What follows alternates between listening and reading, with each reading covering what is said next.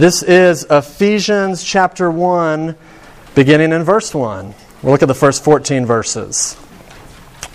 Paul, an apostle of Christ Jesus by the will of God, to the saints in Ephesus, the faithful in Christ Jesus, grace and peace to you from God our Father and the Lord Jesus Christ. Praise be to the God and Father of our Lord Jesus Christ, who has blessed us in the heavenly realms with every spiritual blessing in Christ. For he chose us in him before the creation of the world to be holy and blameless in his sight. In love, he predestined us to be adopted as his sons through Jesus uh, Christ in accordance with his pleasure and will, to the praise of his glorious grace, which he has freely given us in the one he loves. In him we have redemption through his blood, the forgiveness of sins, in accordance with the riches of God's grace that he lavished on us with all wisdom and understanding. And he made known to us the mystery of his will, according to his good pleasure, which he purposed in Christ, to be put into effect when the times will have reached their fulfillment to bring all things in heaven and on earth together under one head, even Christ. In him we were also chosen, having been predestined according to the plan of him who works out everything in conformity with the purpose of his will, in order that we, who were the first to hope in Christ, might be for the praise of his glory. And you also were included in Christ when you heard the word of truth, the gospel of your salvation. Having believed, you were marked in him with a seal, the promised Holy Spirit, who is a deposit guaranteeing our inheritance until the redemption of those who are God's possession, to the praise of his glory. Please pray with me before we. Uh, try and unpack this thing, um, if you would. Uh, Father, I pray that in these next few moments, as we uh, turn our attention to this passage, that you would help us. Uh, Father, even just reading it, it sounds dense. I, I, pray that you would help us to make sense of this in these, in these next few moments, we pray, in Jesus' name. Amen. Okay, so here's the question uh, What is it that you get really excited about uh, in life? what is it that absolutely thrills you? Uh, for me, it's a double rainbow. Um, uh, it's beginning to look like a triple rainbow, though. It's, uh, it's so intense. Uh, if you don't know what I'm referencing, um, uh, join the club because there's 12 million people that know what I'm referencing. Um, there is this YouTube clip where this guy uh, comes upon, I guess it's in his backyard or something, a, a double rainbow all the way, where it's uh, these two double rainbows. And if you've seen the video for like five minutes, he's screaming and crying and freaking out about how amazing it is. What does it mean? It's so intense. And, you know, he just, he goes nuts. And so, you know, everybody's talking like there's no way anybody could that, have that much unadulterated joy about something. He had to have been on something. And so he assures you, no, on the internet, he says, no, I was, I was really just caught up in the moment of seeing a double rainbow all the way. And, uh, you know, I, you know, I think about that and I just, and I wonder, what would it be like to actually have that kind of response to something where you are caught up in that much just wonder and joy about something where you're, you're literally are like screaming and crying and laughing all at the same moment as you're caught up in this thing. Now, why am I talking about this? Because uh, we're working our way through the book of Ephesians this semester. And one of the reasons why I think you need it and why I need it, why, I mean, why would we want to come in here and sit and open up this thing and actually focus for the next 25 minutes or so on this weird, obscure old text. Why would we want to do this? Here's why. Because I think if we're honest, a lot of us are bored out of our mind with Christianity. If you're somebody who identifies yourself as a Christian, my guess is, is that for a lot of you, it's just not doing the trick anymore. Or, in other words, you may think that Christianity is. Uh, this thing that has been really uh, reduced down to it, learning some weird insider lingo, uh, getting really emotionally riled up during music, which, by the way, the rest of the world finds unbelievably strange.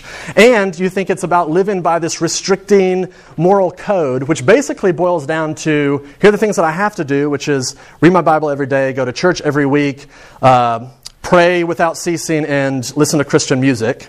And here are the things that I can't do, which is uh, can't smoke, can't drink, can't cuss, can't have sex. And that's Christianity for you. That's what you think Christianity is. And so, of course, you're bored out of your mind with it. You thought Christian, I mean, you began Christian, the Christian life with this enthusiasm and excitement over entering into this exciting world, and you find yourself in this cramped cul-de-sac of boredom and routine. And so, of course, there's nothing exciting for you in it anymore.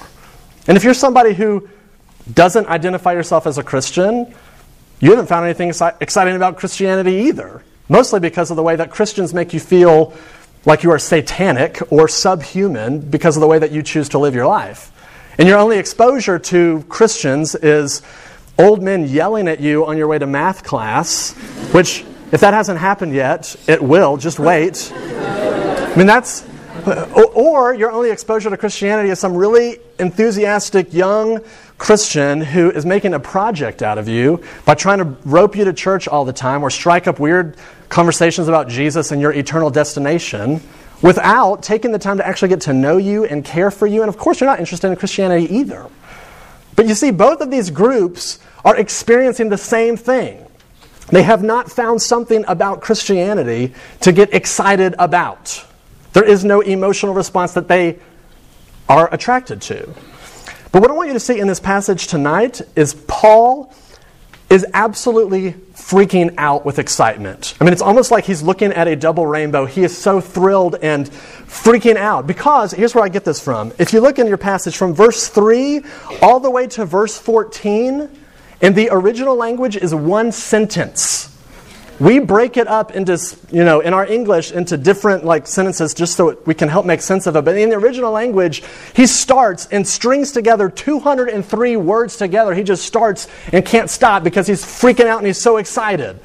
It's kind of like um, that show Glee, where um, uh, where nobody's doing anything, and then all of a sudden somebody will just pop out and start singing, and uh, everybody's like who just starts singing? Uh, who does that? And you know, everybody's like, what's going on? But by the end, everybody's joining in and singing. They're doing these spontaneous things that everybody's caught up in singing and dancing together. And Paul is here bursting at the seams, and he is wanting us to join in on what is going on with him because he's freaking out and he's excited. But the question is, what is he so excited about? And so, what I want to do for the rest of the time is just look at this massive chunk of this enormous sentence and figure out what he's so excited about. And if we look at it, uh, there are three main things that are at the heart of this enormous sentence. And here they are uh, election, adoption, and unification. Which, by the way, I'm getting a lot of this from one of my friends, Les Newsom. So, props to Les. But um, uh, you can follow along in your, in, in your handout down there at the bottom with the outline. But what I want to do is I just want to look through these one at a time and try to make some sense out of this hyperly long run on sentence. Okay? So here's the first thing that Paul gets so excited about the past reality of election. So let me just read it in verse uh, 4 and 5 again. He says, For he chose us in him before the creation of the world to be holy and blameless in his sight. In love, he predestined us to be adopted as his sons through Jesus Christ in accordance with his pleasure and will. And if you also jump down to verse 11, he says it again. In him, we were also chosen, having been predestined according to the plan of Him who works out everything in conformity with the purpose of His will. Okay? Here's what Paul is getting at. Here's what he thinks. Before he thought of God, he had already been thought of by God. Before he had made any moves towards God, God had been the one that was pursuing him. God had been the one that had been making moves towards him. Before Paul ever even loved God, he was loved by God. And that sort of is what is at the heart of this word of election or predestination is this idea that before the creation of the world, God had his heart set on his people. And Paul is freaking out and excited about it. Now, uh, just to be honest with you, I kind of wanted to sidestep around this little controversial atomic bomb that's sitting right here in the middle of this uh, passage. Uh, but I can't because Paul doesn't. I mean, if you look, it's like the first thing out of his mouth, and this is the thing that spins him in the direction of turning the sentence into like a firework grand finale, right? I mean, he gets really excited about this, so we have to hear him out. But here's the thing there are lots of uh, very smart and very godly Christian thinkers who don't think that that's what Paul means. They think this doesn't make any sense. Why would God just unconditionally pick people? That seems very unfair, right? And if you think about it, it also kind of goes against the grain of your experience. I mean, if you're somebody who is a Christian, you cer- it certainly felt like you chose God at some point, right? You believed in Him. Or if you're somebody who's not a Christian, it certainly feels like that decision kind of rests on your shoulders. Like, I, I get to choose whether or not I believe in God and follow Him or not, right? So, what people have done is they said, uh, there's got to be a reason why God would do this, why God would choose people. And so the two ideas that are most popular that people have come up with, uh, I, I just want to look at real quick. The first is the idea that God chooses who he chooses based off of their goodness. In other words, it's kind of like uh, you're at a grocery store and you, over, you, you look over the busted, gross apples and you pick the good ones, right? But here's why this doesn't really work. Uh, look at um, verse 4 with me again. It says, For he chose us in him before the creation of the world to be holy and blameless.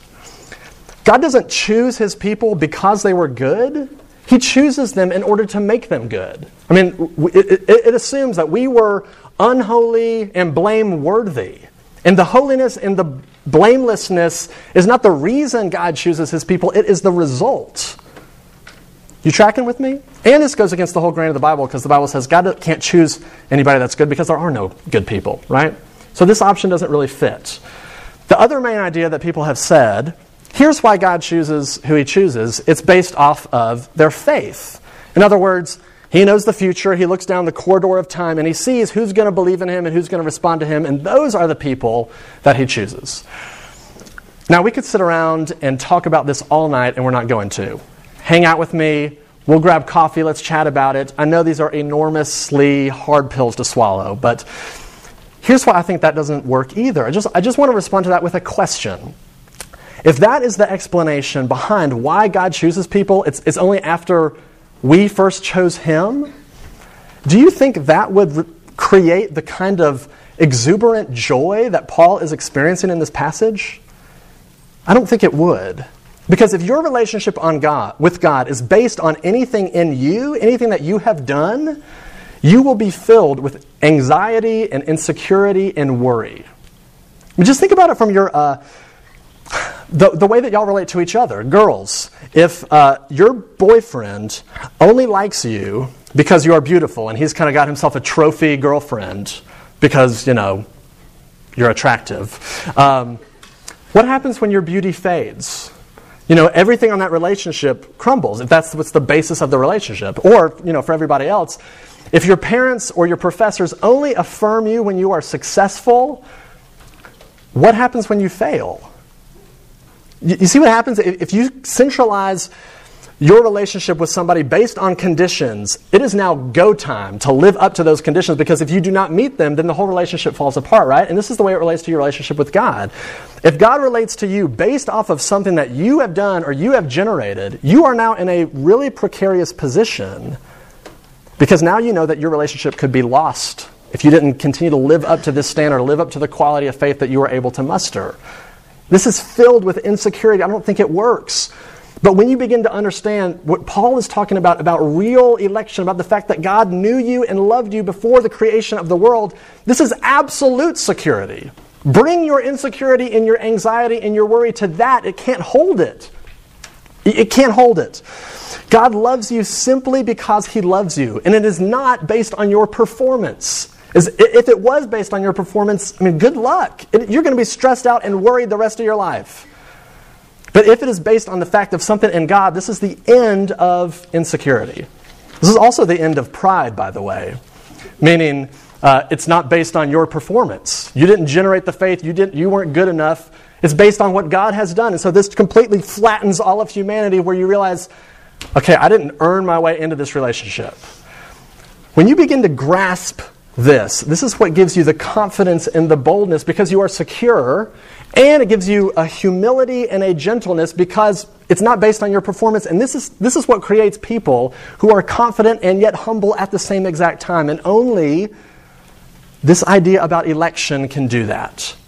I mean, isn't it, isn't it freeing when you think about I can't undo this. No amount of my struggles or my doubts or my worries can undo that which has been cemented in eternity past.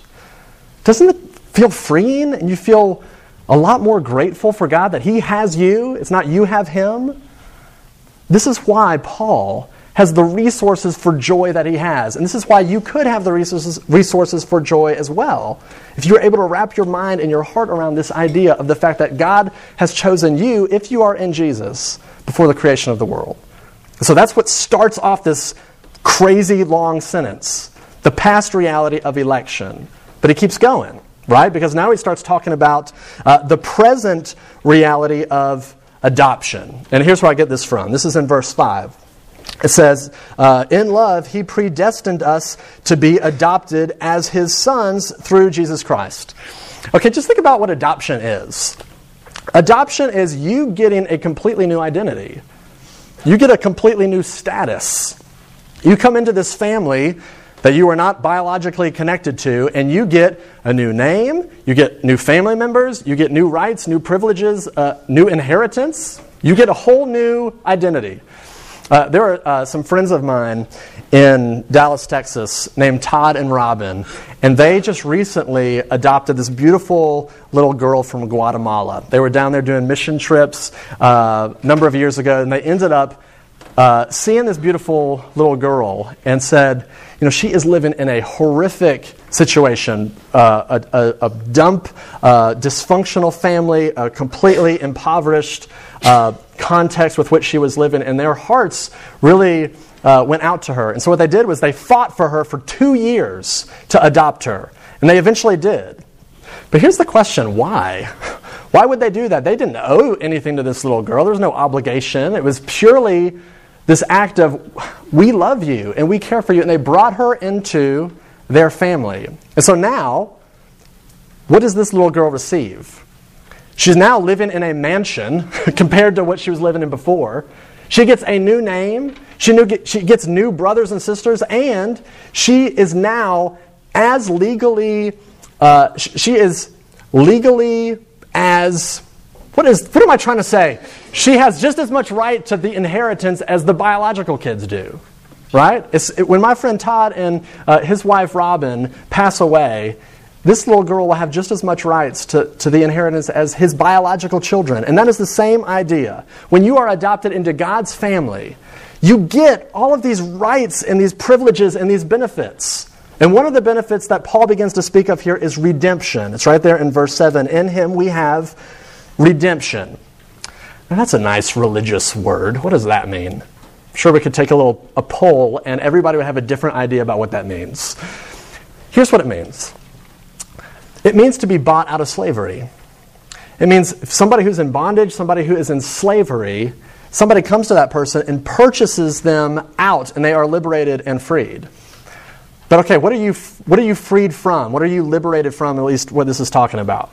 Well, it says, In him we have redemption through his blood, the forgiveness of sins, meaning you are liberated from the prison of your own guilt.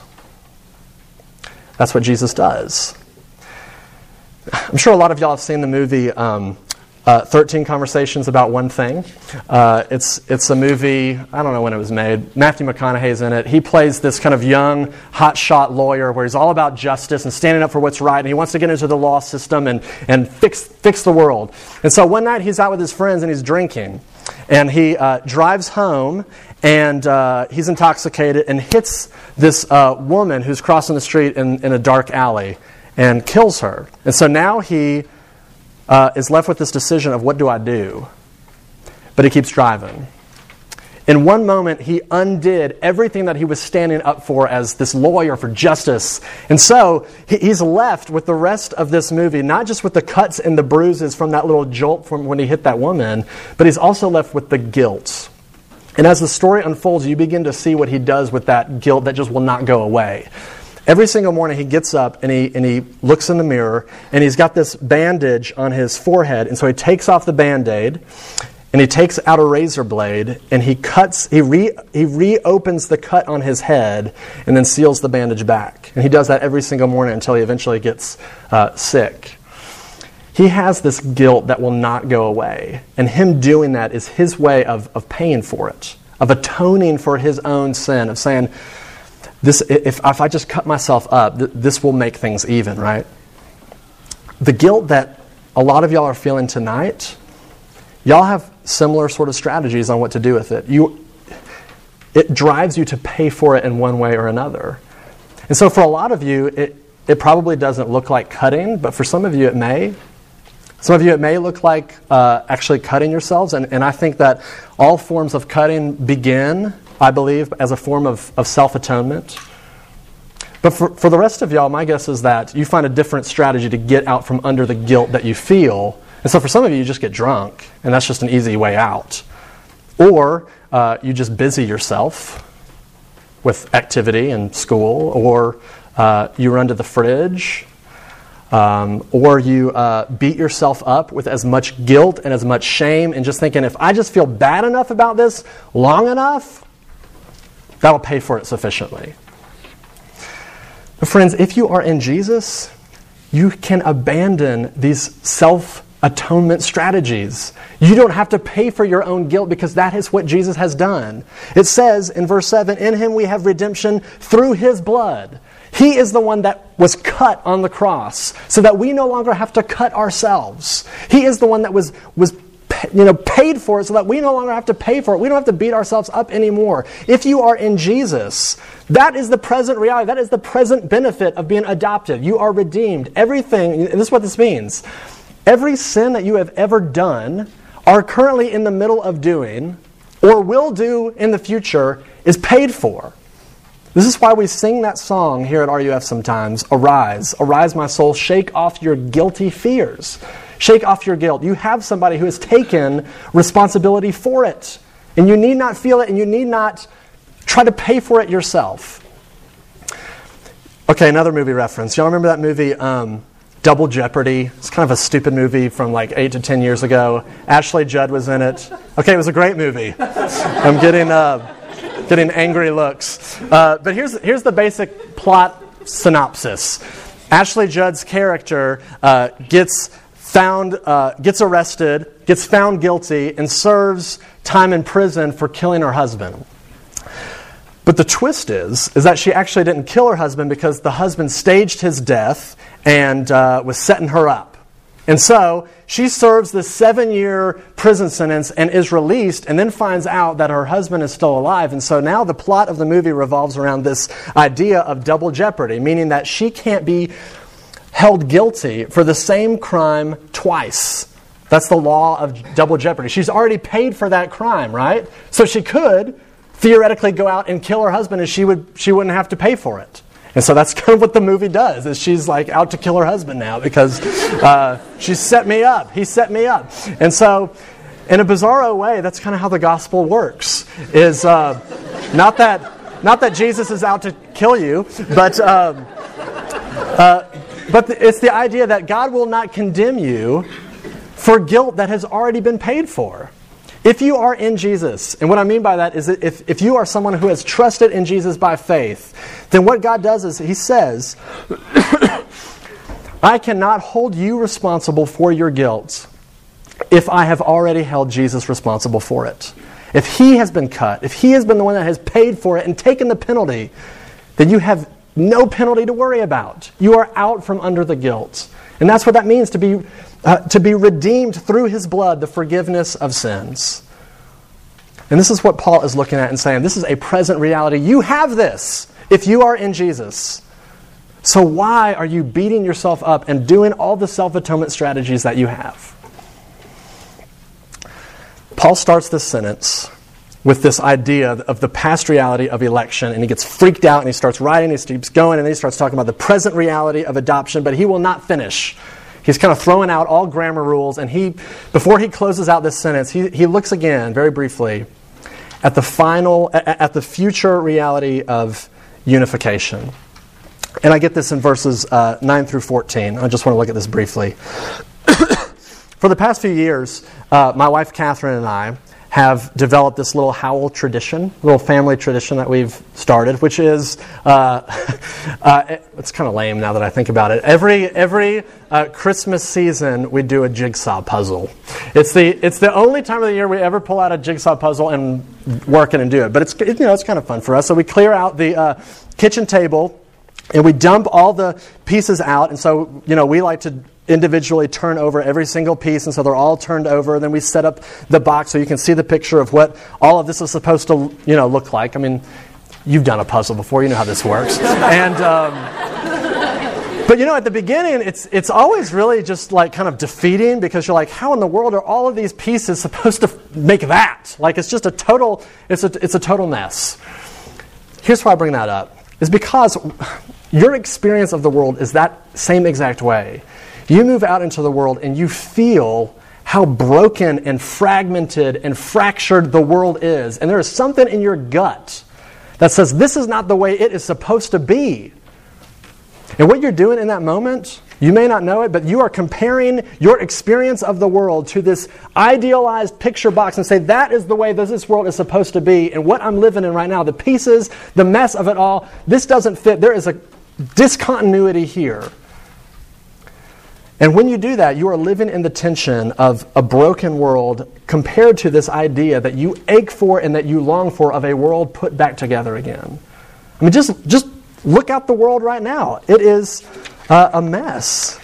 There are wars and oil spills and uh, hurricanes and tsunamis. There is something about the cosmos that just seems out of joint. But Look at your own relationships. You know, parents get divorced. Uh, boyfriends and girlfriends break up. Uh, roommates get annoyed with their roommates and then avoid each other completely. Right? I mean, your relationships fall apart. Look at your own life. I mean, just look at yourself. Your bodies break down. The fact that, uh, or I'm sure many of you have had your hearts broken by somebody else before. And there is the sad but undeniable reality that everybody is going to die. There is something broken and messed up at, about the world, and there is something in your gut and there's something in mind that aches and says, God, what are you going to do about it? It's like looking at these pieces strewn everywhere and say, What are you going to do about it? Well, he tells us in verse 9, I'm going to just read verse 9 and 10. It says, And he, that's God, made known to us the mystery of his will according to his good pleasure, which he purposed in Christ, to be put into effect when the times will have reached their fulfillment. And here it is to bring all things in heaven and on earth together under one head, even Christ. God is going to bring the pieces back together again one day. He is going to undo death itself. He is going to fix the hostility between people. He is going to usher in a new and recreated world without guilt and without tears and without death. And he says, This new world is yours if you are his. That's what that inheritance language is in verse 14. This new world, this world made new without death and without guilt and without the tears, it is yours if you are his. But for some of you, uh, your spirituality is this individualistic, narrow view that Jesus just loves individual souls and wants to extract them to this place called heaven, and that's it. And if that's what you think Christianity is, then it really basically boils down to you and Jesus. Meaning it becomes this selfish, consumeristic thing where all you think about is how many quiet times I've had, or how much I've been praying, or how intense worship was for me. And you, I mean, all those are good things and necessary things, I believe, but you see how self focused this can be? Where it's just all about you? But when you let the biblical vision of a world reunited and made new begin to shape the way that you think and expand your vision of what God is going to do is not just healing individuals, but healing the universe, you know what this actually does? You begin to find yourself gradually moving out of the Christian ghetto, and you start to develop a heart for the university and entire communities and social structures and the nations and creation and environment, the environment. I mean, you, you, see what I'm saying? You, you have a bigger cosmic vision of what God is going to do. Because he says he's going to repiece this world back together and make it right one day. And as we're going to find out next week, in a really crazy, counterintuitive thing, is that the instruments that he chooses to bring about this fixing of the world is y'all. But we'll talk about that next week. Let me wrap up here. Um, Paul bundles these three things together election, adoption, unification, and strings them together into this long, run on sentence of the century, and he's freaking out, right? I mean, it is like he's looking at a double rainbow and saying, It's so intense. And uh, he's, you know, screaming and laughing and crying all in the same moment. And so here's the question I want to leave you with tonight Do you have anything in your life that comes close to this? anything this lofty and profound and deep and huge? Do you have this kind of vision? Because if you don't, and if you look for excitement anywhere outside of what Jesus has done in the past, is doing in the present, and will do in the future, then the options that you're left with to, to appease your boredom is alcohol and grades and a better figure and your religiosity and those are lame options, honestly. The invitation for you tonight is to begin to look through the same lens that Paul is looking through. Do you see this? It, does this capture your heart? Or better yet, are you participating in these very things that Paul is talking about? Consider that an invitation for y'all tonight. Let me pray for us real quick. Father, I, pr- I pray um, that you would give us eyes to see um, the beauty of what you have done, of what you are doing, and what you will do. And I pray that that would capture our imagination and we would be caught up in the wonder of knowing what you have done and what you are doing and what you will do. Father, you are at work. We take great uh, joy and comfort in that. I, I pray that you would help me to see it and to believe it. Pray that you'd help these folks here as well to see it and believe it. We pray this in Jesus' name. Amen.